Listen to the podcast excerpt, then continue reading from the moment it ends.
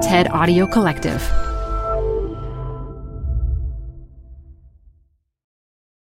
Hi, I'm Debbie Millman. Canva is great for designing visual content for work, no matter what industry or department you work in. Now, your next presentation with Canva Presentations. Start with a professionally designed template and use it as a springboard for your design. It's a serious time saver. Time to present but can't be there in person? Enter Canva Talking Presentations. Record yourself presenting and add your talking head to your slides so your audience can watch your perfected presentation anywhere, anytime. Start designing today at canva.com. Designed for work.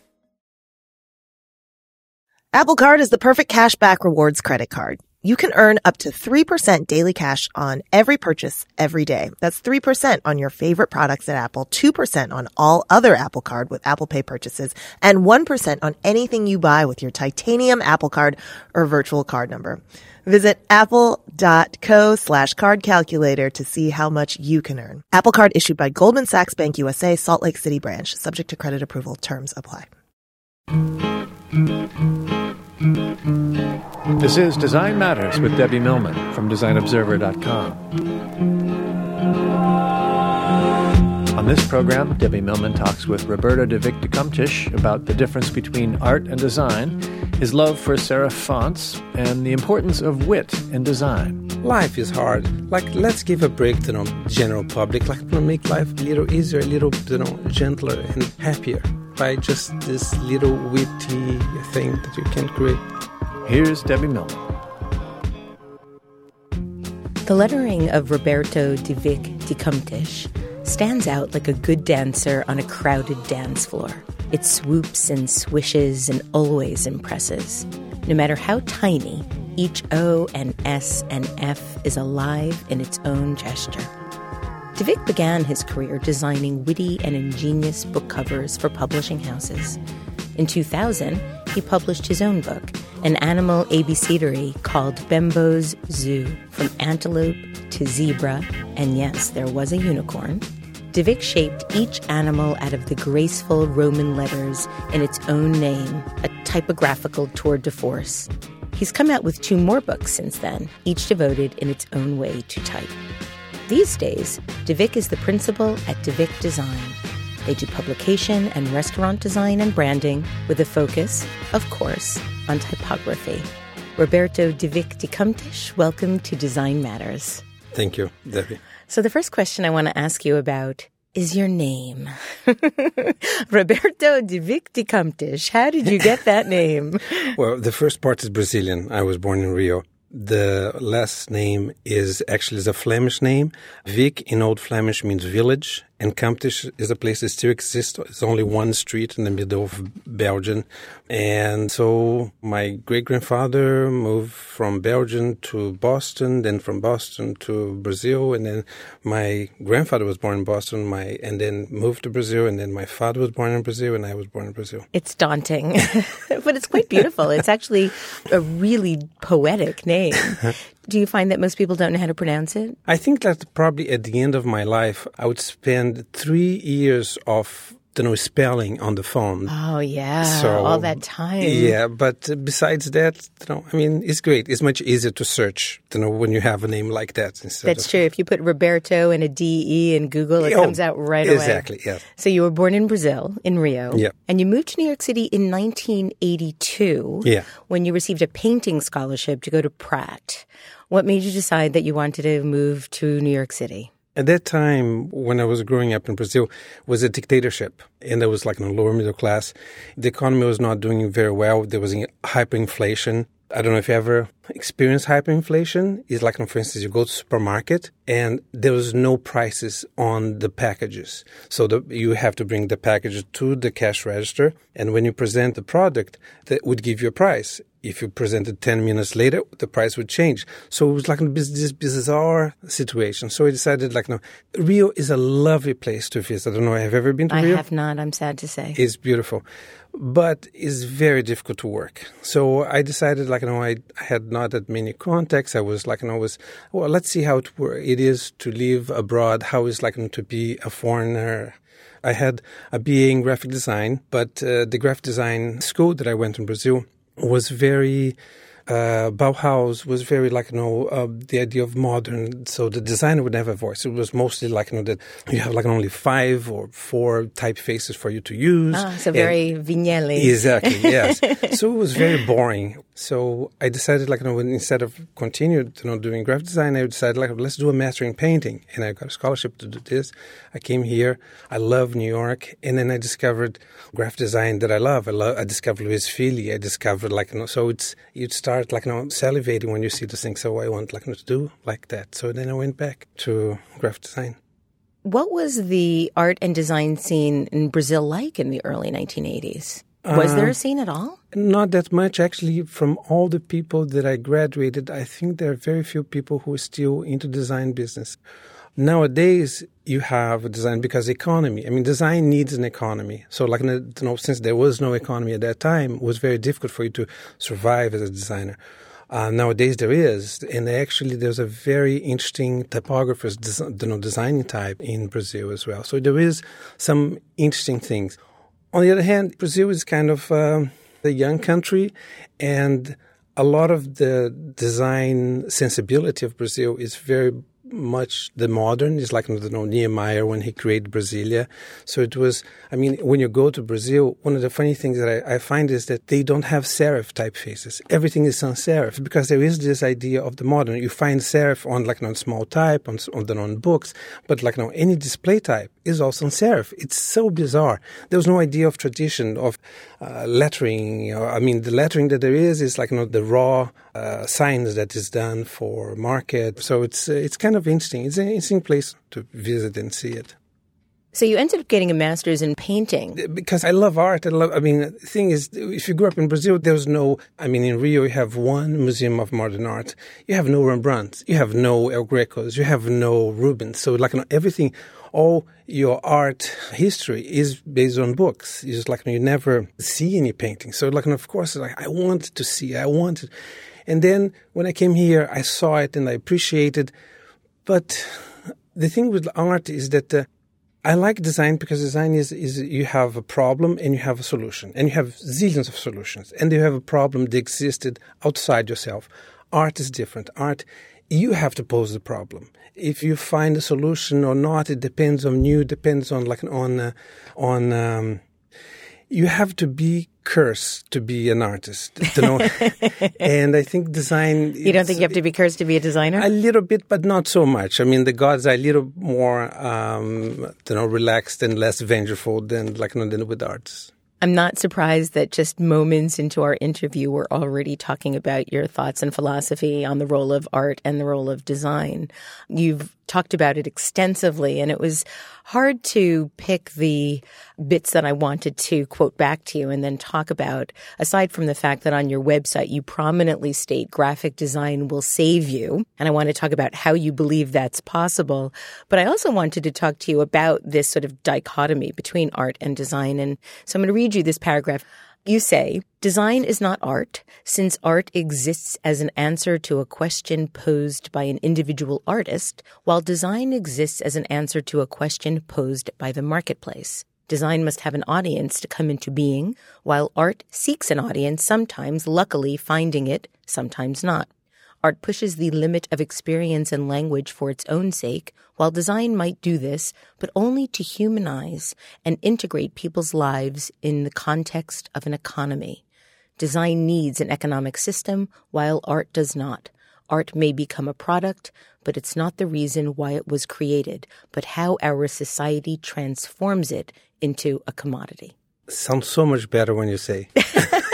well, I'm just reading your words. It's really quite extraordinary to think about a product or art becoming a product and then becoming a commodity. And I'm wondering if, if you have an example. I was thinking maybe Warhol. I was thinking, who do you mean by that? Or what do you mean by that? I think the whole, I mean, our idea of art, of the artist is like, you know, the French bohemian, like, you know, living on, on the little uh, attic in, you know, in Paris and like, you know, painting his, you know, his room. See, I think of Damien Hirst. I don't really yeah. think about that parade artist anymore. Well, but I think this, I think of a cash register. Well, I think, but this was like, you know, the ideal, the image that I have of what an artist should be. I mean, you, you shouldn't like, you know, I understand. You yes. shouldn't uh, compromise your art. And then, you know, when you go and try, like, you know, to do this, I mean, you have you have to have a, a, nine to five job and then like you know you go home at night and like you know you work from six to two o'clock in the morning and then and you have to have a real not only a, a passion but you have a, a, need to do that like there is, is something that is pressing on you because it is a very difficult life of course as a designer, we're doing exactly the same thing. We work nine to five and then realize that like, no, we hate not every, everyone, but sometimes you hate the things that you do from nine to five. So you have to go home and like, you know, do the things that you want to the do for yourself. self-generated projects. Yes. Yeah. But it is something that like, you know, you see as a, you're creating a project that there is a, a marketplace like to absorb this project. What with our artist, it is, yeah, I mean, you know, you are making a product, but that product might you know you have might a gallery like to show it? You don't know. I mean like you know the genesis for an idea of art it is something that is specifically in you. Like you know is a uh, interest is uh, obsession that you have. Of course you know designers are obsessed as well. I don't know. I mean there are similarities but there are you know a lot of things that are very different. This reminds me of a passage in James Joyce's Ulysses where there's a big sort of existential debate that Joyce has the character sort of thinking about this and that and this and that and sort of spinning around and around and around and big, big, big ideas. And then he starts a new paragraph. Anyway, so anyway, yes. how can graphic design save us? Well, it saves me. I don't know if it can save everyone, but it saves me. I love graphic design. I think that I'm very lucky. I probably feel the same way. You know that uh, you find something that you like to do, and one of the things about like you know, work that is great is the idea of losing yourself into the work. So in a sense, it's like you know, something you have joy, like you know, to play with type, to play with images, like you know, to find similarities, to find patterns, to create you know ideas, to um, transform. So you lose yourself into you know, into the work, and that's I, one of the things that I say to my daughter is trying to find something that you so passionate that you lose yourself in it, and I think that's what it, graphic design does for me. So there's a little bit of lost time that I've discovered in my research from the time that you graduated with your master's till the time you became the senior art director and vice president at HarperCollins. So what did you do in between? Because I really couldn't find what it was you're doing. Well, that's the thing. You know, when I graduated from fine arts, so I had like when I came to New York, I had no portfolio. And then you are competing with people who come like you know, with wonderful American universities with perfect portfolio. I My hated portfolio, those people. I mean, also, you know, the, it was some time ago. So in a sense, like when I came, my portfolio was still in like Letraset, with like rub down. Me I mean, too. it's like remember how oh, how it was?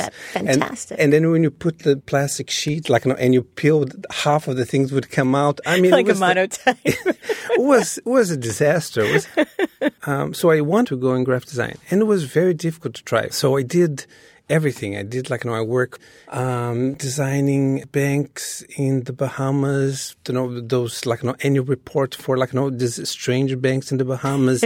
I was art director for a magazine called Your Prom. I mean, it was lovely. At one point, we were doing a photo shoot of all these girls in prom dresses, and you know, the photographer told me because I was putting one uh, model near, like, on the light, and says, "Don't close, not so close to the light. The dress is plastic; is going to go in flames." so, I mean, I did everything that you could in order, like, to build a portfolio. So, that was a kind of struggle, but it was a way of. Um, finding and the thing, that's the thing with graphic design i mean you grow in terms of you know the quality of your work but you also try like to find you know the enlightened client the enlightened tyrant so in a sense that's the pursuit of graphic design is to find like you know, someone who believes in you who believes in your sensibility but also has the money to, you know, and the to courage. Back you up. And, the, courage. Yeah. Yeah. But I still don't understand how you went from freelancing and working on prom catalogs and, Magazines. and, and dubious bank annuals to vice president at Well, HarperCollins and Random House. I did a lot of um, you know working in you know, in branding. At that time, it was not even branding; it was corporate identity. Uh, and then suddenly, I was doing a lot of freelance magazines. And then I got hired by Condé Nast. First, I was designer at Vogue when Anna Wintour was coming in. And then after Vogue, I went to House and Garden, and from House and Garden, I went to Condé Nast Traveler.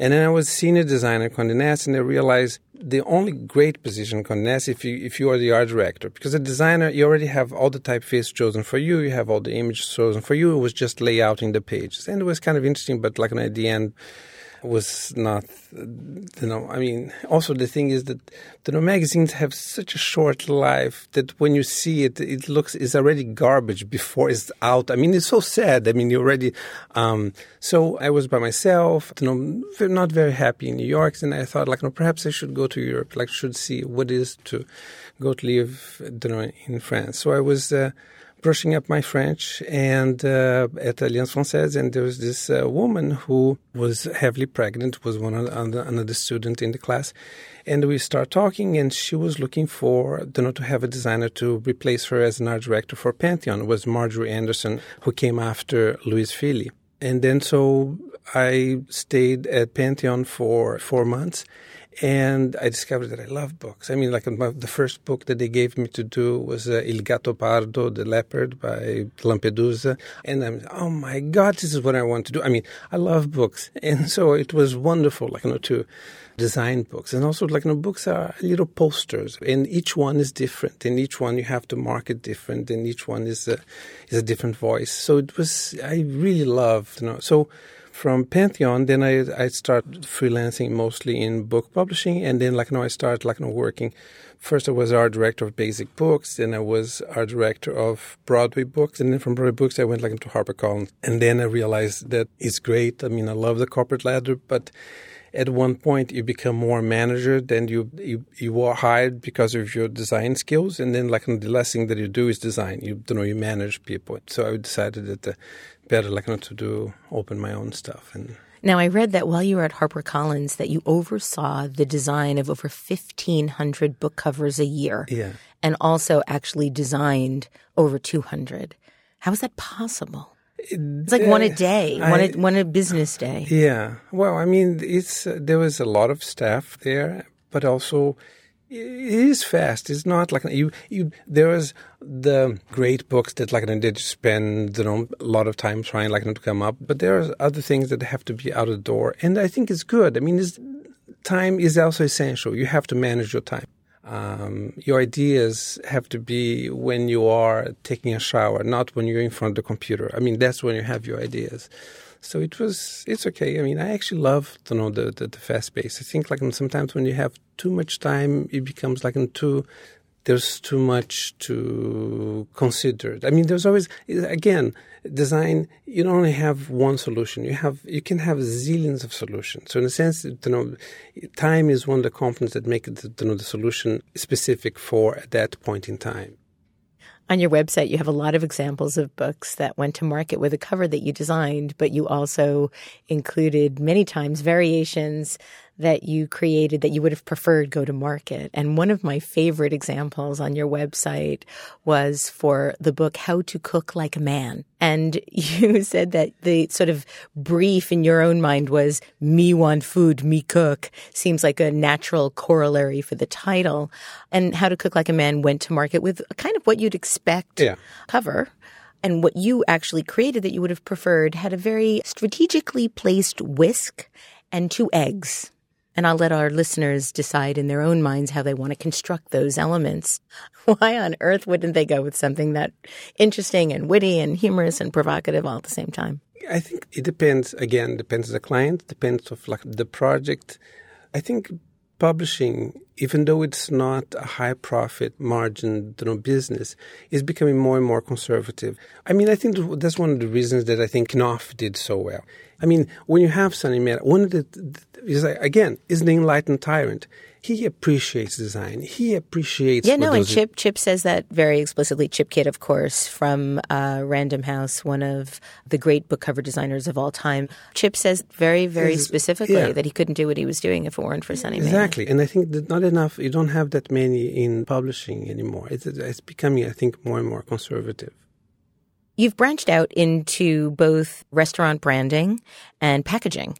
And do you find that your approach differs in these disciplines, or is it a very similar way in? I think it's, very similar. It's, I think one of the things that I like about uh, working in branding or in like the restaurants is that the, thing with like when you do a book jacket, you know, you read the book, you come up with a concept, and you know, you flash out the concept, and you have the one-off. I mean, you have this, you know, this poster, and then Imagine if you could adapt this poster now for a menu, now for a postcard, now for, I mean, you adapt that idea for all these different other, you know, and you created like, you know, this system. Um, so I think that, you know, they can correlate because in a sense, you're creating a narrative. So it's like, you know, it's a narrative for the book, it's a narrative for, you know, the restaurants, a narrative for the branding. It's like you're creating a story. If you have more pieces, that story can be better fleshed out, better displayed.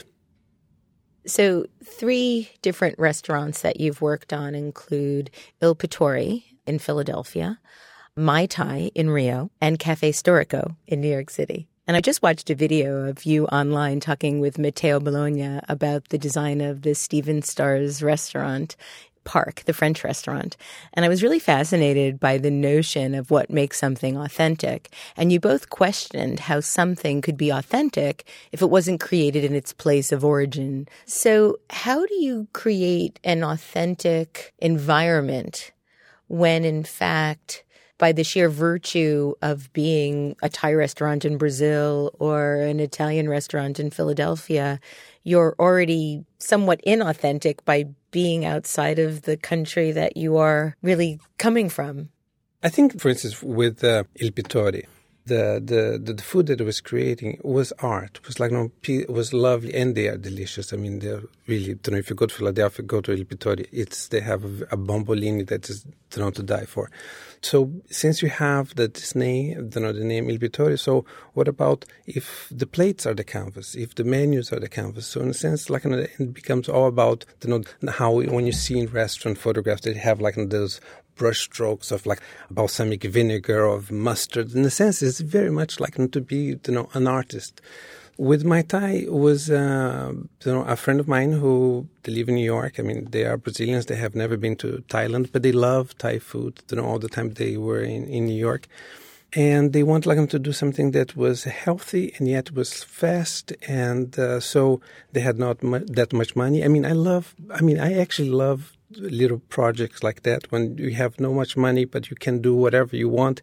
And so i came up with like you know with this um, ambigram for a logo. So it was the logo would have to be displayed in every you package. So in a sense let's have a memorable image and so whatever do you know what an ambigram is like yes. look like when you have you, you can read back and forth wow I mean, like that uh, so right um, the word or wow. you could read like and sometimes you um, you know, have two different uh, words, one back and one forth. It's very much. I, I, think it became quite quite famous because of the um, Dan Brown books, the, you know, the Da Vinci Code yes. or like you know, the Angels and Demons. So, but uh, and again, I, again, you know, restaurants. You have each different restaurant has a story, and you have like to narrate the story and create, you know, translate, you know, the ideas graphically into the package, the signage, you know, the in order to um, convey the narrative that they want. And also, I think I love you know with restaurants it's almost like you know this Disneyfication. I mean, it's like you know, it's a kind of a theme park. So in a sense, like you know, yeah, restaurants go, is theme park. Absolutely. Yeah, let's go like you know to France, you know, turn the century, or like you know, or 1920 Italy, or like you know. So it's it's a little bit when you go to restaurant is you are paying you know for the trip and I mean, what is authentic? I mean, in a sense, like you know that uh, when you look you know back, it's uh, you are we are in different time. We still love the same food. We still love like you know the frisé or lardon, like the or you know you you, you love the French food. So it is much nice if you, you know if you're surrounding by the place where that you know that food was created for. So in a sense, you have the environment where the food was created for. It is authentic. It's not but then, in a sense, like, aren't we always recreating? You know, I mean, nothing is authentic. Everything is like, you know, it's is a recreation. It's a construct. Yeah, yeah construct. Yeah. So. Well, you also, you and Matteo also talked about needing to create a level of authenticity. And this, this really stopped me. I had to listen to this a couple of times. So you talked about needing to create a level of authenticity that was so modern that any graphic designer wouldn't know it's modern. I think that's one of the, the, the problems if you only recreate something that already existed, it looks dated and it looks and you and when you look back when you go like there's always this haphazard quality that sometimes it would be not polished enough for a client today. Because a, a lot of you know, times, I mean, you know, especially like French restaurants, they are family business. So like the grandfather, like, you know, bought the place and then the, his son took the place over and decided to change some little things. And the grandkid came and changed a little bit.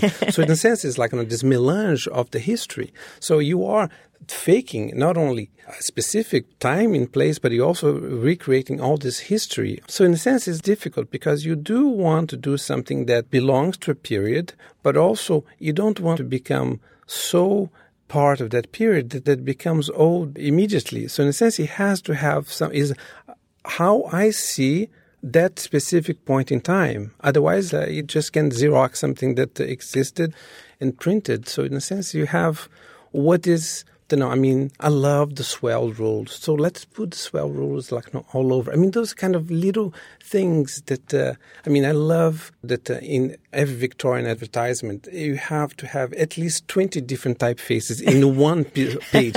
I love that. I love that. I mean, the thing goes, the idea, goes against the idea of modernity. So let's use 20 wonderful typefaces. Somewhere Massimo Vignelli is crying.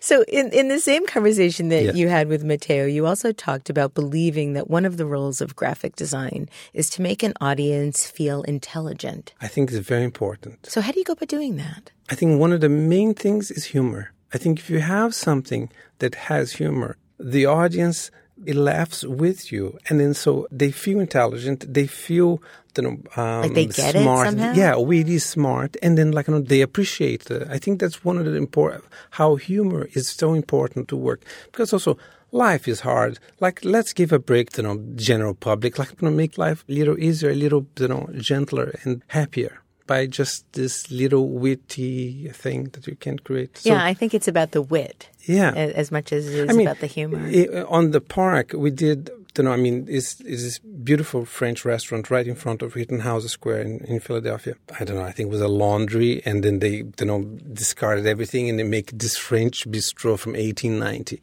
and so we decided, like, you know, with the name Parc, um, we decided, like, you know, let's do a little silhouette of animals that would be in the park, you know, working in the kitchen. So you have, like, you know, a little pigeon as the waiter. You had, like, you know, the Dogs. buzz, the, the, the maître d' was a dog.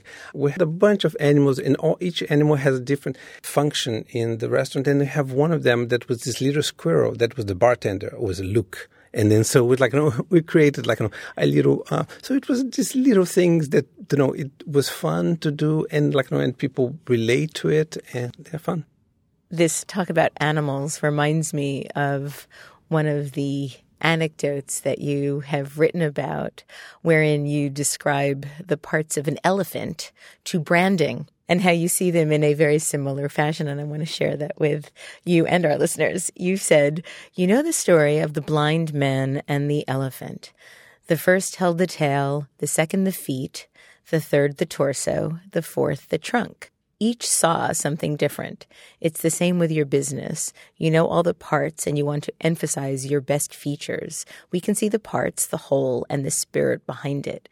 Great design and great typography can unify all of your best assets into its proper shape to create your brand. And my question to you, Roberto, is how? How does great design and typography unify all of your best assets into its proper shape to create your brand? I think one of the things first is again the idea of being a foreigner. I mean, you are in a different environment, and you know you have this client who are really in the thick of trying, like, you know, to sell things.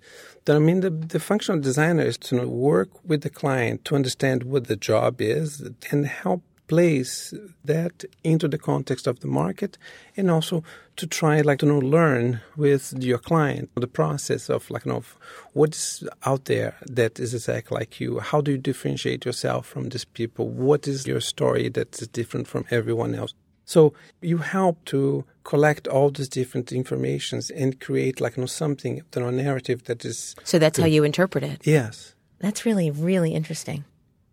I'm very curious about your books. You have three books. In 2000, you created an alphabet book for your daughter titled Bembo's Zoo, your daughter Genevieve's first Christmas, I believe and you called it Bembo's Zoo because you used the font Bembo to create 26 different animals, one for each letter of the alphabet. So for the letter A, for example, the letters that make up the word antelope are manipulated to form the creature's outline. And you did the same thing for bison and for crab all the way through to unicorn, yak, and zebra. So what is it about the letter forms of the alphabet that intrigue you so much that you want to actually create characters out of characters?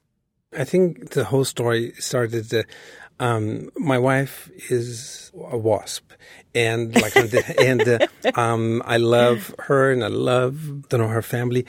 And every Christmas we had not that much food, a lot of drink. Um, Very waspy. Yeah, and you know we were supposed to give gifts to the kids, but between the adults, we have to make things. We have like you know, to do everything has to be handmade. That's wonderful. Yeah, the and very old fashioned. Yeah, exactly. The problem is, I'm the only. Me and my wife are the only ones who had X-Acto knives, glue guns, and everything. You know, and crafty things or a computer. Most of the things you know, I would get. I mean, I, for a while we had at our home, we had this birdhouse that we called the birdhouse of Dr. Caligari because not one wall met. It was like an exp- German expressionist birdhouse.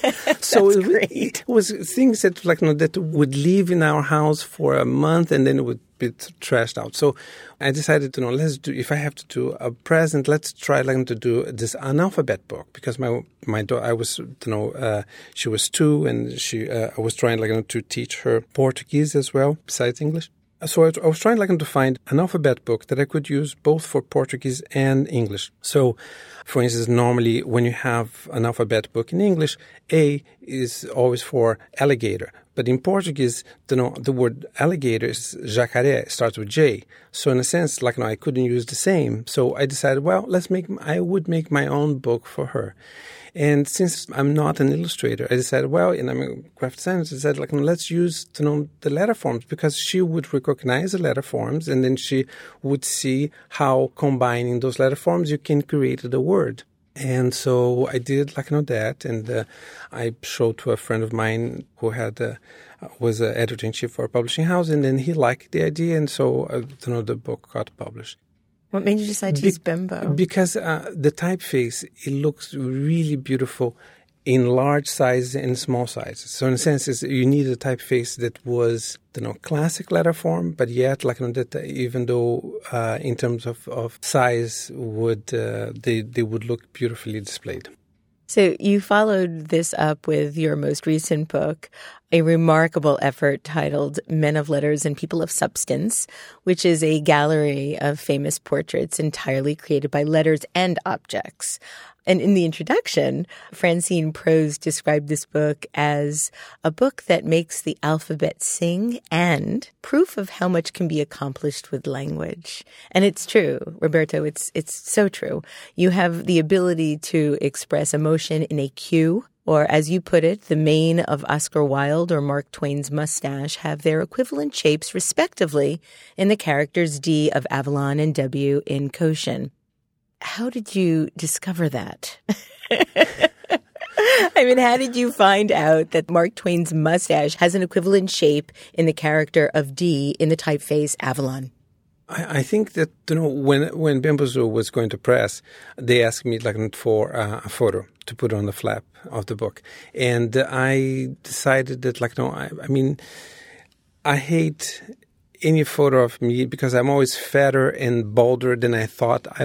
Don't know that I, I, I, I hear you, honey. I hear you. So, um, so I decided, well, let's do instead of like you know, a photo. I mean, the only photo that I had that I was thinking to send to the publisher was a six month picture of a baby since that was a you know children's uh, oh, book. I get it. But they decided, well, if I can do this with the animals, let's see if I can do a portrait of myself only using the letters of my name. So I started like you know playing with the you know the letters. And then, you know, one thing led to another. let's see we can, if we can do that. I mean, you can start pushing, like, to see how it works.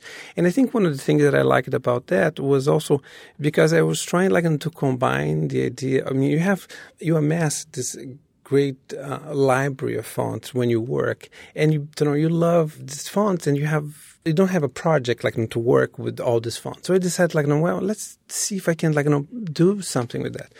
So it was a way of like you know searching a little bit the time period of the specific author and then you know trying to find a font that like that matches you know that for instance you know Marcel Proust. I mean you use like I use Auriol. That's like this typeface from like from the turn of the century. So it was beautiful and it imagines like somehow you could match the figure with the typeface.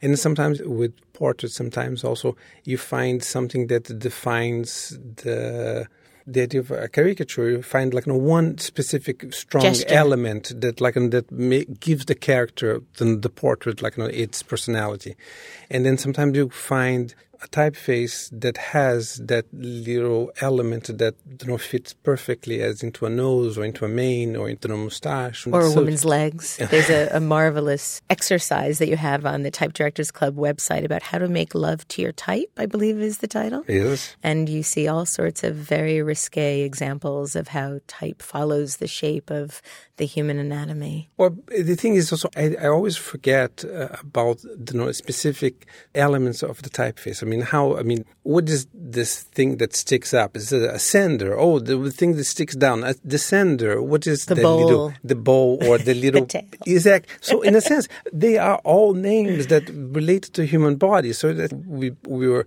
doing something like we wanted to do a little uh, printed object that would serve as something you know for the members like to have as an inspiration piece, but also like to promote the Type Directors Club. So they offered me if I wanted to do something, and I said, "Oh yes, you know, I always had this idea, so let's you know try that."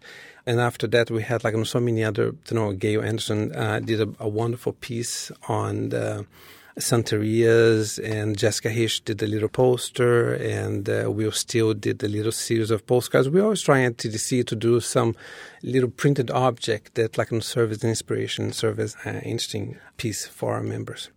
I read an interview with you wherein you stated a letter is much more than a representation of a symbol. A letter depicts a time period, a certain mood, and perhaps the soul of the artist. And I'm wondering how you go about constructing that soul.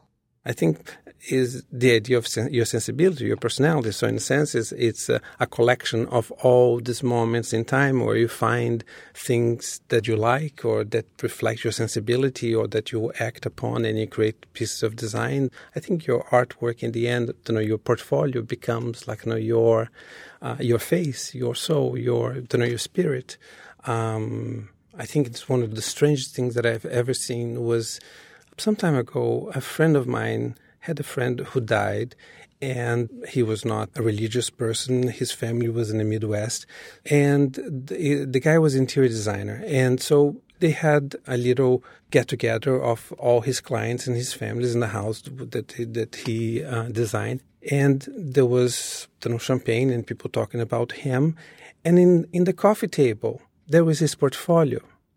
for me, it was the strangest thing to know to see you know, I mean, this is a little bit life in New York City. You are so much the work that you do that the portfolio was his presence, was his you know lifetime achievement. So it was like you know, quite beautiful, like in the uh, strange, you know. I mean, normally you're accustomed like to see you know in Catholic churches or like, the, the, but Right. now he's in New York. I mean, he's like in the time that you were secular, so there was like you know, that portfolio that represented him, and it was his soul. Um, but I think also the most imp- one of the most important things in terms of graphic design, I think that's the only thing that is specific to graphic design is typography. Everything else you borrow from the other arts. You borrow like you know the images from the photography, from painting, from. But the only thing that is specific material for uh, graphic design is typography. So you have to know type, and you have to, to know to learn the history of type, and you have like to be willing to play with type. Because I think that the the more that you can, the more expressive you become, and the more the know the better designer you become. Thank you, Roberto. Thank you, Debbie. To learn more about Roberto de Vicq de Cumptich, visit devicq.com. That's Vic, spelled V I C Q. I'd like to thank you for listening, and remember, we can talk about making a difference, we can make a difference, or we can do both. I'm Debbie Millman, and I look forward to talking with you again soon. Design Matters with Debbie Millman is recorded at the Masters in Branding Studio at the School of Visual Arts in New York City. It is produced by Curtis Fox Productions. The show is published exclusively by DesignObserver.com. You can subscribe to this free podcast in the iTunes Store.